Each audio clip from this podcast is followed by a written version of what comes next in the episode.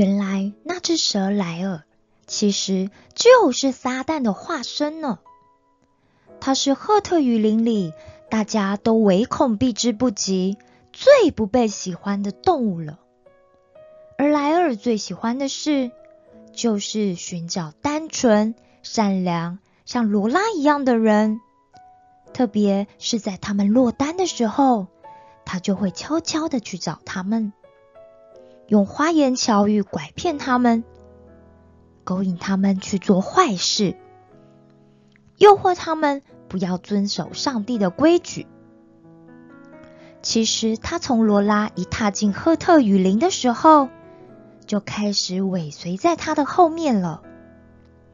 他已经锁定了罗拉，是他的下一个目标。哎呀，罗拉这下可危险了。那可怎么办才好呢？罗拉会发现吗？而罗拉这时候真的对莱尔说的话很心动。他想到，如果可以变得跟神一样聪明的话，那他以后不但不用担心所有的考试，而且也会从爸爸妈妈、奶奶还有老师那里得到更多的称赞。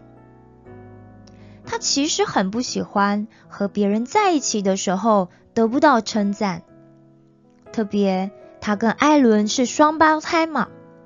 虽然他也非常的爱艾伦，艾伦也很照顾他，是他最好的朋友，但他就是很不喜欢别人拿他跟艾伦比较。就算别人没有说，他自己其实也经常会暗自跟艾伦做比较。谁比较快会识字？谁又读书读的比较好？谁比较会画图？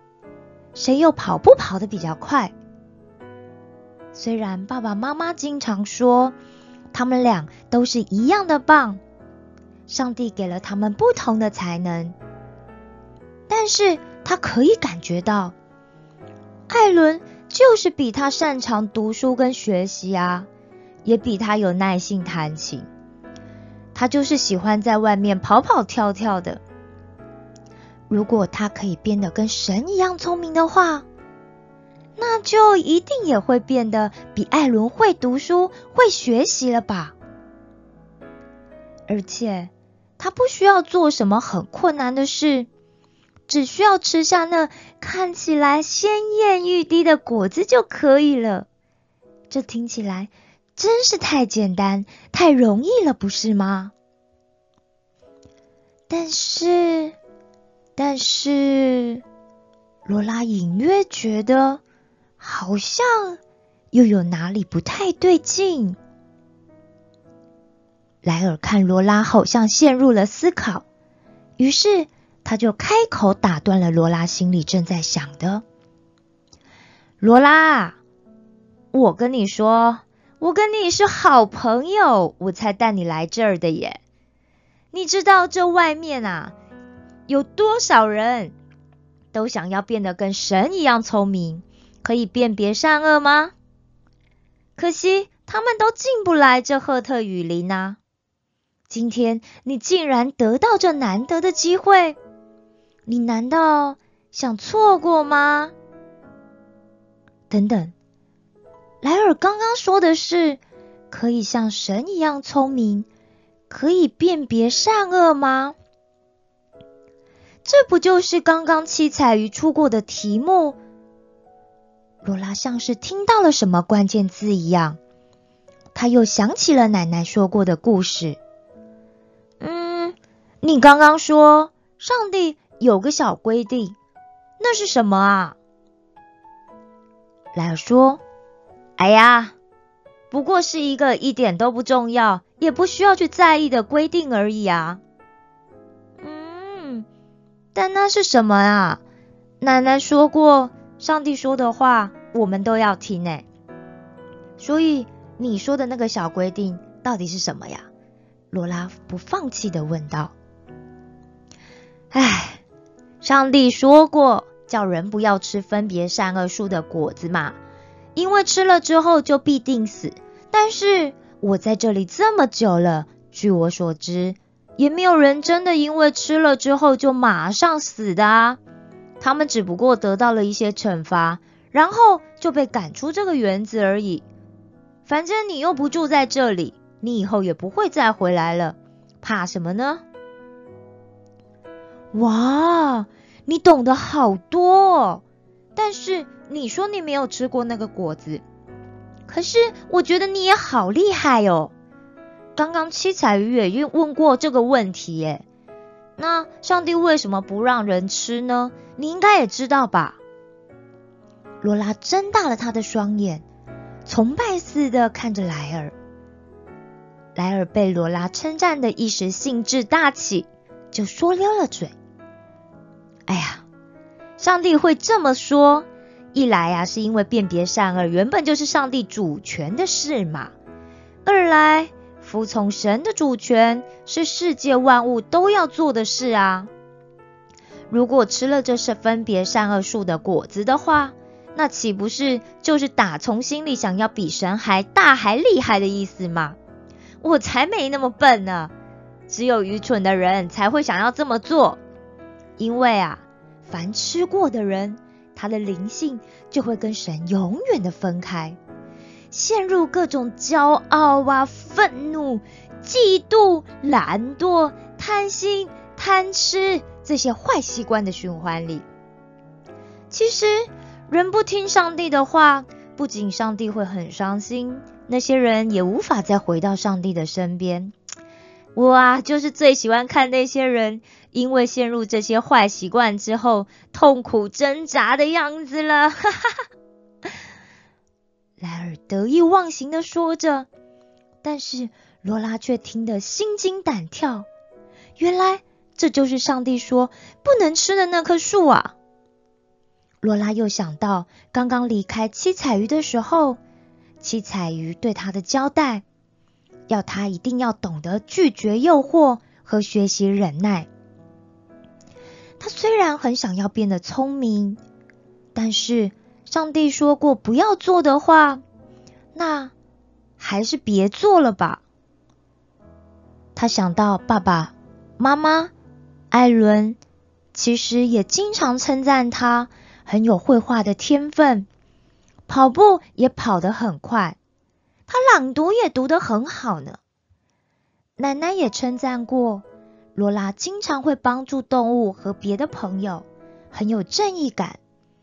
奶奶觉得这是很棒的天赋特质，而且奶奶说，虽然他们是从妈妈的肚子生出来的，但却是上帝创造了他，而上帝所创造的一定是世界上唯一、最独一无二、最珍贵，也是最好的。